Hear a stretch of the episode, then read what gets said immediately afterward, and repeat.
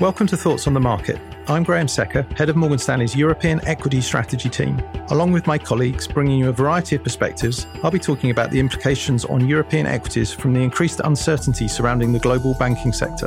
It's Tuesday, March the 28th at 3 pm in London. After the turbulence of mid March, a degree of calm has descended over markets recently, which has lifted European equities back to within 3% of their prior high and pushed equity volatility down to more normal levels. In effect, we think investors are now in wait and see mode as they try to assess the forthcoming consequences and investment implications of recent events within the global banking sector.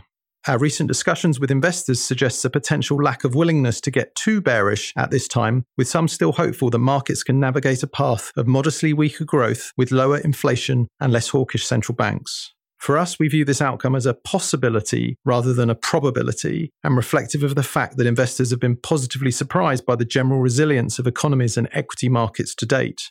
However, this viewpoint ignores the fact that something has changed in the overall macro environment. First, yield curves are starting to steepen from very inverted levels, a backdrop that has traditionally been negative for risk markets as it reflects lower interest rate expectations due to rising recession risk. And second, we now have clear evidence, we think, that tighter monetary policy is beginning to bite.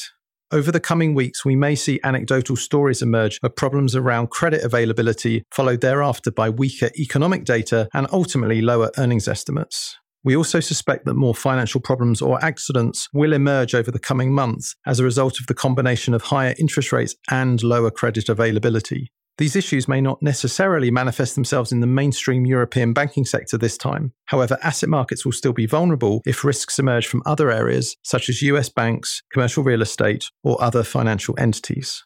As a result of this increased uncertainty, we have taken a more cautious view on European equities in the near term and forecast the region's prior outperformance of US stocks to pause for a while.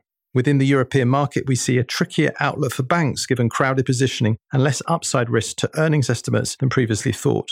However, the area of greatest caution for us is cyclicals, with the group most exposed to rising recession risk and weaker equity markets. And we are particularly cautious on those sectors most sensitive to credit dynamics, such as autos. On the more positive side, we continue to like longer duration sectors such as luxury goods and technology and believe they will continue to act as safe havens while market uncertainty remains high. In addition, we think the telecom sector offers an attractive mix of low valuation, healthy earnings resilience, and the potential for more corporate activity and increased policy support from regulators going forward.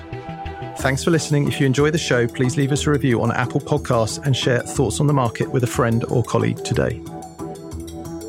The preceding content is informational only and based on information available when created. It is not an offer or solicitation, nor is it tax or legal advice. It does not consider your financial circumstances and objectives and may not be suitable for you.